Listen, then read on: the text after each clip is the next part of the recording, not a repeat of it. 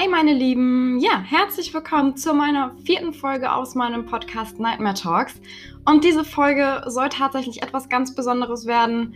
Und zwar mein Geschenk an euch weil ich euch als Community einfach so schätze, weil ihr immer so lieb und nett zu mir seid und weil ihr mich immer so tatkräftig in all dem unterstützt, was ich tue.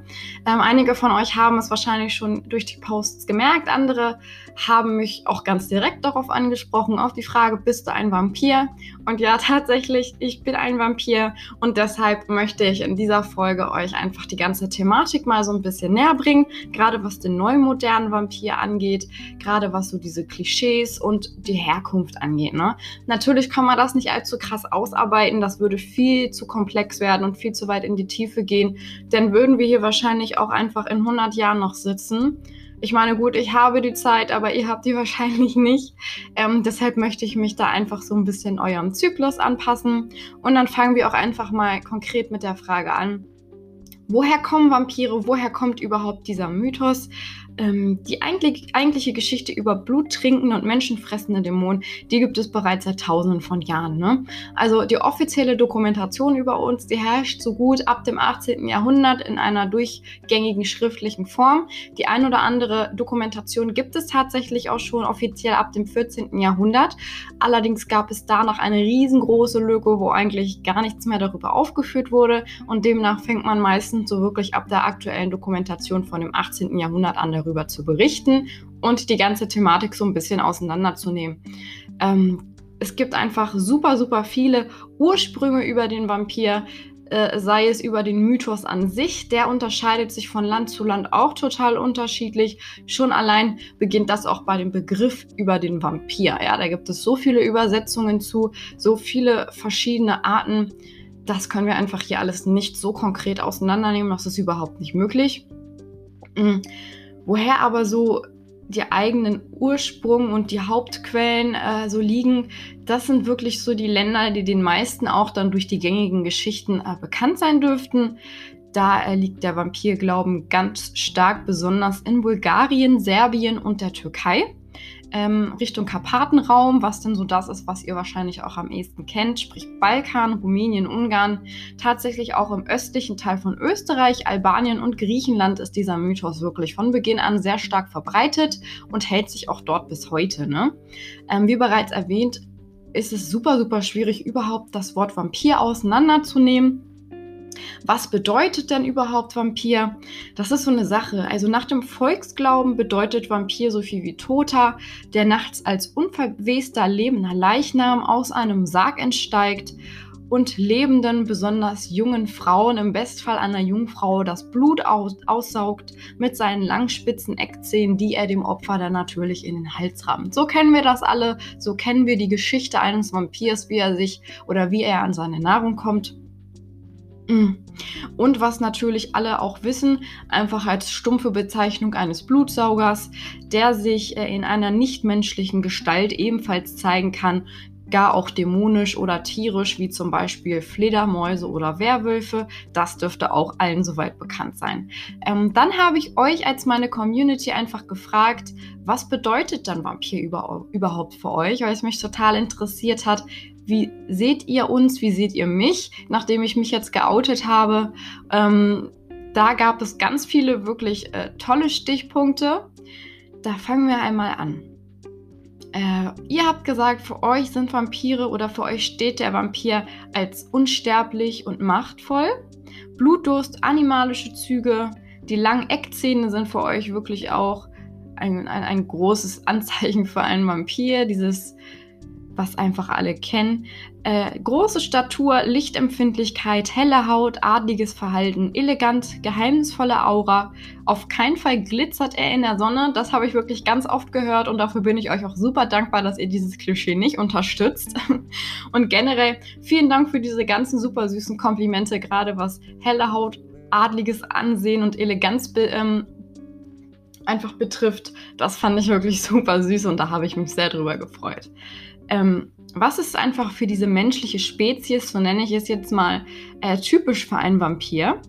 Welche Klischees gibt es da? Da habe ich das nochmal so ein bisschen für euch zusammengefasst, ähm, was wirklich alle so als Vampiranzeichen sehen, ist zum Beispiel das senkrechte Auf- und Abgehen von Wänden oder auch das Kopfüberschlafen an der Decke. Ähm, dass sie sich unsichtbar machen können und dass wir uns in Tiere verwandeln können, zum Beispiel wie bereits erwähnt Fledermäuse. Mhm. Wir meiden das Tageslicht und schlafen tagsüber in einem Sarg. Wenn wir nachts erwachen, dann gehen wir auf Nahrungssuche. Das ist so das, was man findet, wenn man den Klischeebegriff Vampir im Internet einmal googelt. Ne? So, was wir Vampire anscheinend gar nicht mögen, das habe ich auch im Internet nachgelesen. Ähm, das wohl bekannteste Abwehrmittel gegen uns ist wohl der Knoblauch. Da wir Ausgeburten der Hölle sind, können wir Kirchen nicht betreten und können auch weder Kreuze noch ansehen und sei es überhaupt anfassen, das geht überhaupt gar nicht. Und Weihwasser ist absolut schädlich für uns. Ne?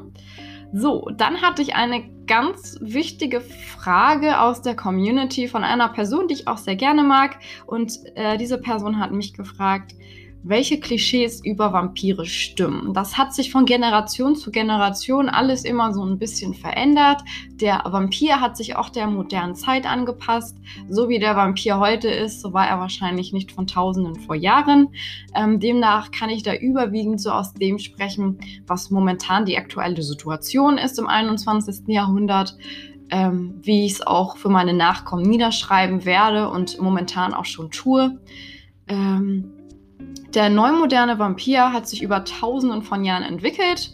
Das ist der Punkt, der einfach ganz wichtig ist für alle, das zu wissen und das jetzt auf keinen Fall zu verallgemeinern, was die komplette Historie der Vampire angeht.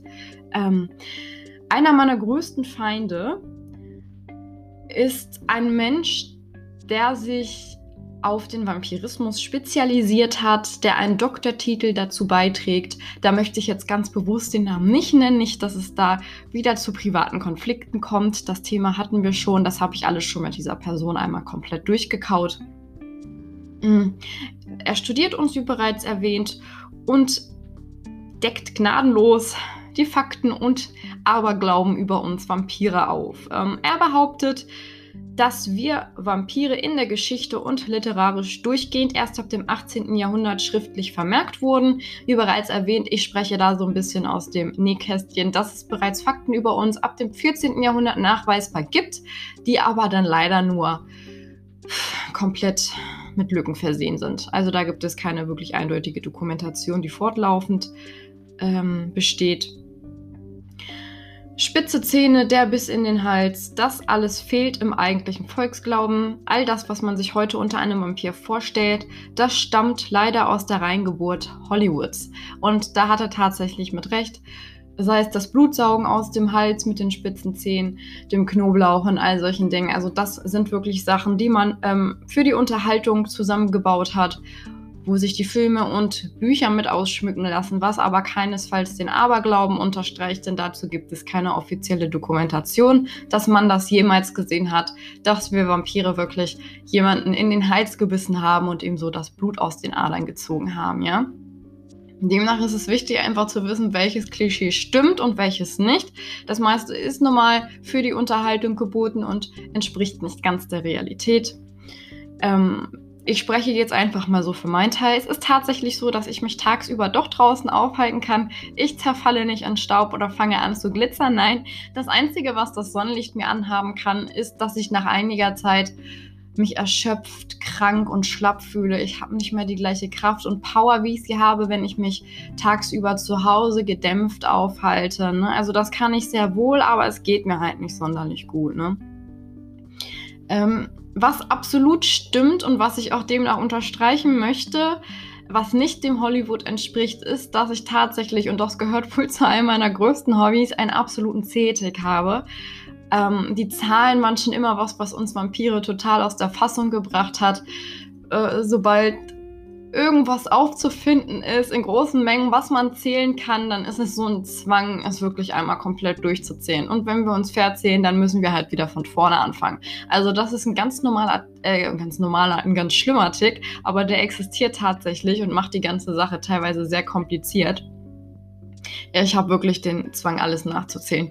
Demnach, wenn man den neuen modernen Vampir eigentlich besiegen möchte, dann reicht es schon, wenn ihr eine Packung Sonnenblumenkerne auf dem Boden verteilt, dann, dann wäre ich wahrscheinlich für die nächsten paar Jahre beschäftigt. Das klingt zwar ganz schön traurig, aber es ist so und relativ unspektakulär. Ähm, dann möchte ich noch mal so ein bisschen für euch aus dem Nähkästchen plaudern, meinen Alltag, ähm, Klischees, wie ich sie nicht unterstützen kann. Ähm, Gerade dieses Bluttrinken aus dem Hals ist einfach eine komplette Sauerei. Ich kenne tatsächlich einige Vorfahren, die das damals auch gemacht haben. Ähm, heutzutage macht man das aber nicht mehr so. Gerade der neue moderne Vampir. Ich für meinen Teil benutze einfach viel lieber einen Strohhalm. Einfach schon allein, ähm, um diese Sauerei zu verhindern. Und Hämatome im Hals sind auch immer etwas unschön. Ne?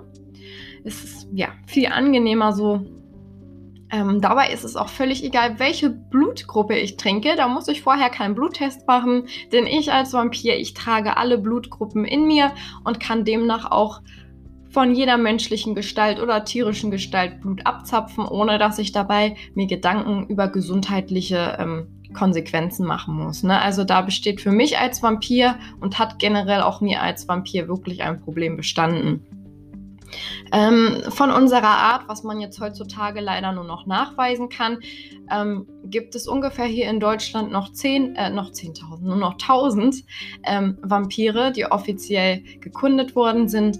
Da treffen wir uns manchmal auch ähm, feiern auch tatsächlich solche kleinen Eigenschaften wie die Walpurgisnacht zusammen und lassen uns dann einfach gut gehen. Ne? Es ist zwar nur noch eine kleine Gruppe, aber wir wissen, was wir an uns haben und das wissen wir auch sehr zu schätzen und versuchen da unsere Spezies auch wirklich noch aufrecht zu erhalten. Mm, wenn ich kein Blut bekomme, dann ist es tatsächlich nicht mehr so, dass ich total mumifiziere. Nein, Gott sei Dank ist das auch äh, veraltet. Ähm, ich bekomme einfach, glaube ich, unerträglich schlechte Laune, so wie alle Leute da draußen auch, die absolut Hunger haben und nichts zu essen bekommen. Und was mich persönlich einfach enorm an der ganzen Sache stört, sind diese Augenringe. Ich sage euch, die sind die absolute Qual. Wenn ich kein Blut bekomme, dann fühle ich mich natürlich schlapp, aber allein dieser Fakt, dass ich auch dementsprechend beschissen aussehe, ist, glaube ich, das, was mich am meisten an der ganzen Sache stört. ähm, was ein wirklich ganz schlimmer Fakt ist mittlerweile, weil ich einfach nur wenig Schlaf brauche und ich selten müde bin. Diese Todeslangeweile im Sarg. Wenn ich mich tagsüber tatsächlich nicht draußen aufhalte ähm, und mich in meinem Sarg befinde, habe ich mir extra oder habe habe ich mir extra einen kleinen Hightech-Sarg anfertigen lassen und diesen bestellt, weil es einfach für mich ganz wichtig ist, dass ich mich in der Zeit in meinem Sarg auch beschäftigen kann. Mhm. Ähm, demnach enthält mein Sarg solche Eigenschaften wie Bluetooth-Verbindung, WLAN-Zugang zu Spotify, Netflix und Amazon Prime. Das ist für mich einfach ganz wichtig. Ich glaube, sonst würde ich da drin eingehen wie eine alte Primel und hätte gar keinen Spaß mehr an der ganzen Sache. ähm, was noch so eine Sache ist, wenn man unsterblich ist, dann ist es wirklich enorm schwer sich all das zu merken, was man jemals empfunden, gefühlt und erlebt hat. Demnach ist es aktuell auch so, dass ich für mich ein Tagebuch führe, welches ihr auch ähm, online kaufen könnt. Da habe ich mal so ein bisschen was für euch runtergeschrieben. Falls ihr Interesse habt an diesem Tagebuch, dann schreibt mir gerne auf Instagram, Twitter oder Facebook eine Privatnachricht. Dann schicke ich euch den Link zu diesem Buch, was ich euch dazu absolut empfehlen kann. Ähm, natürlich, weil es aus meiner Tinte stammt. ähm, und ja, das findet ihr auch schon auf meinem Instagram-Feed. Das habe ich euch auch schon mal vorgestellt. Äh, genau. Was noch so eine Sache ist, ich habe tatsächlich nicht nur mein Schloss in Transsilvanien, sondern habe auch noch andere Zweitwohnsitze, unter anderem im Hollywood, um mich da so an die neumoderne Zeit anzupassen und habe aber auch noch eine ganz, ganz süße kleine Altwohnung in London, mit der ich wirklich super zufrieden bin und wo ich eigentlich dann meistens so meine Me-Time verbringe und so ein bisschen Gelassenheit und ruhige Zeit einfach genieße. Ne? Mhm. Was mir als äh, Vampir einfach total wehtut, wenn ich mal so persönlich aus dem Nähkästchen plaudere, sind es diese Neuverfilmungen äh, und diese Interpretationen in Sachen Vampire wie diese Filme. Tut mir leid, wenn ich jetzt vielleicht da einfach die Masse so ein bisschen mit angreife. Sind aber diese Neuverfilmungen wie Twilight und Co. Also das ist für mich wirklich ein ganz, ganz großes Makel, mit dem ich überhaupt gar nicht zurechtkomme, was total schwierig für mich zu verkraften ist. Aber das ist einfach eine persönliche Ansicht und weniger aus dem Nähkästchen geplaudert. Ja, mm, das waren jetzt so die groben Fakten zu dem, was ich euch zu mir, meiner Herkunft, dem Aberglauben und dem tatsächlichen Alltag berichten konnte. Ähm, es ist jetzt auch zeitlich so, dass ich langsam zurück muss in meinen Sarg. Deshalb versuche ich das alles hier ein bisschen kürzer zu halten. Ähm, ja, wenn ihr noch weitere Antworten zu den blutbeschmierten Wahrheiten wollt, dann dürft ihr euch natürlich zu dieser Podcast-Folge gerne unter meinem Post auf Instagram äußern. Den werde ich auch wieder auf Twitter und Facebook veröffentlichen. Privatnachrichten sind natürlich auch immer gerne gesehen. Also habt ihr noch Fragen über mich, meine Herkunft und der Spezies Vampire, dann stehe ich euch dafür alle und ähm, Antworten offen. Das ist überhaupt gar kein Problem. Ich hoffe, ihr konntet euch einfach so ein wenig über den neu modernen ähm, Vampir hiermit informieren bei dieser Podcast-Folge und hattet einfach ein bisschen euren Spaß beim Zuhören. Mir hat es ganz, ganz große Freude bereitet, dass ich mein großes Geheimnis jetzt einfach loswerden konnte, dass ich mit euch, meiner Community darüber sprechen konnte. Vielen Dank auch wieder, dass ihr so, so zahlreich an meiner Umfrage teilgenommen habt und euch so mit dem Thema Vampire schon vor meiner Podcast-Folge auseinandergesetzt habt. Und ja, ich freue mich einfach tierisch, wenn ihr auch bei der nächsten Folge wieder mit dabei seid. Wünsche euch ein, ähm, noch weiterhin eine wunderbare Woche. Genießt das schöne Wetter. Für mich ist es leider weniger schön. Ich werde mich die Woche über in meinem Sack zurückziehen. Aber ihr alle da draußen macht es euch schön. Und ich wünsche euch alles Gute. Macht's gut.